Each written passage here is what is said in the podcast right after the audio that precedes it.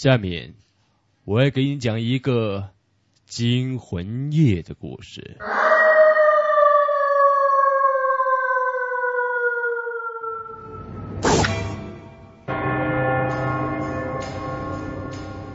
老李是一个出租汽车司机。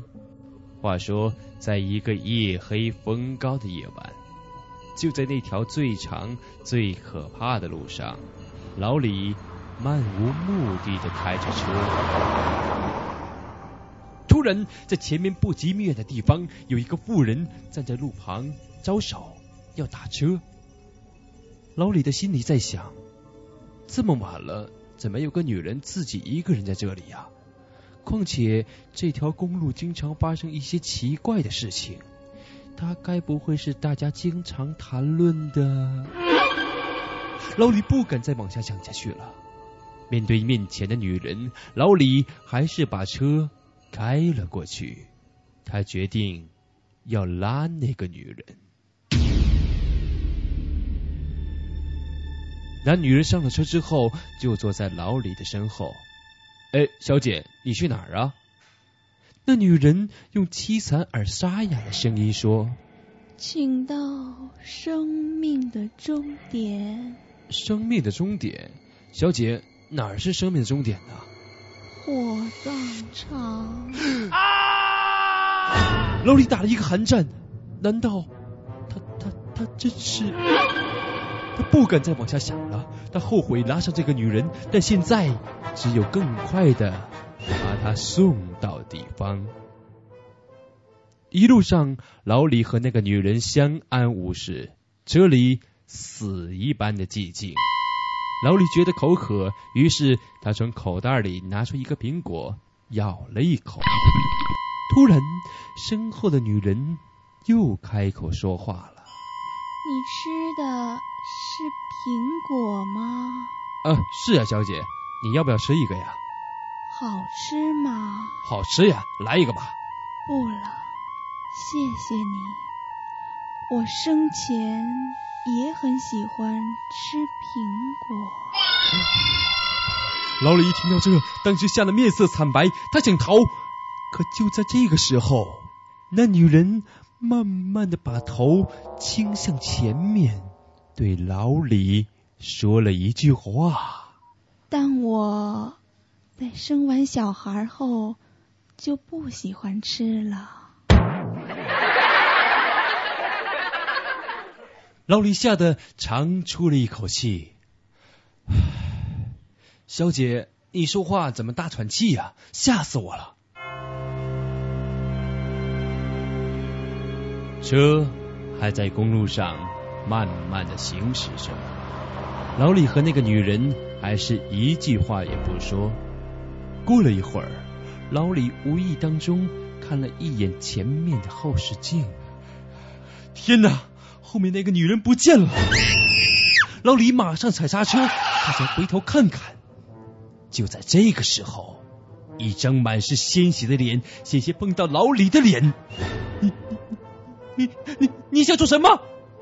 那女人突然开口说话了：“司机大哥，下次刹车的时候告诉我一声，我系个鞋带的功夫，脸就撞成这样了。”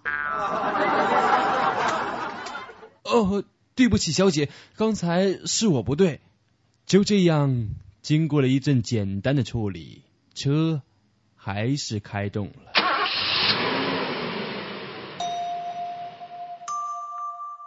刚才一系列让人毛骨悚然的事情，使老李无法继续开下去了。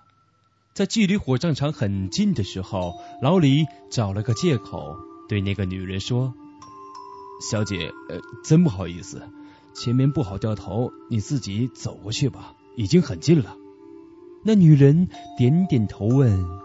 那多少钱呢？哦，算了算了，你一个女人这么晚了来这里也不容易，算了吧。那怎么好意思啊？没事，就这样吧。老李坚持着，那女人拗不过老李。那谢谢啦。说完，那女人打开车门，走了下去。老李转过身要发动车，可是没听到后面的车门关上的声音，于是老李回过了头，那女人不见了。那个女人难道这么快走了吗？老李看了看前面的座位，没有；后面的座位没有；左边、右面一个人影也没有。难道他消失了吗？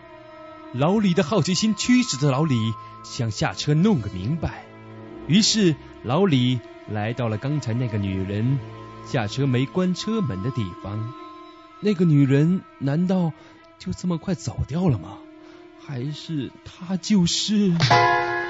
老李要崩溃了，他刚想离开这里，一只血淋淋的手拍在了他的肩膀上。他回头，那女人满脸是血的站在他的面前，开口说话了：“司机大哥，请你下次停车的时候，不要停在沟的旁边，行不？”呃呃，好的，小姐，再见了。说着，老李上了车，开走了。在经历了这件事情的三天后，一天夜里，老李依然开着那辆破车行驶在街道上。他决定再拉一位客人就回家了。当老李开车经过一片很荒凉的地方的时候，四周。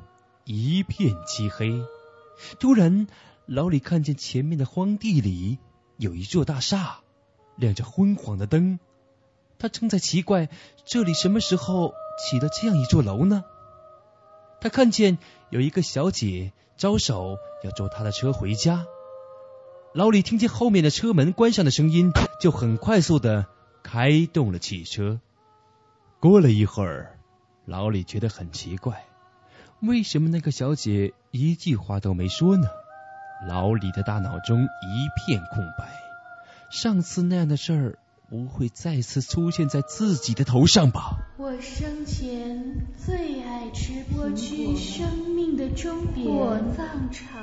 怀着忐忑的心理，老李往后视镜里看了一眼，在车的后座上哪有什么小姐，只有一个洋娃娃坐在那里。老李吓了个半死，他抓起洋娃娃从窗外丢了出去。回家后就大病了三个月。三个月以后，老李的病好了。当他回去上班的时候，他的同事对老李说：“我说老李呀，你可真不够意思，有一个漂亮的小姐过来投诉你。”说他上次要坐你的车，结果他刚把洋娃娃丢进去，想自己坐在副驾驶的位置，你就把车开走了。啊。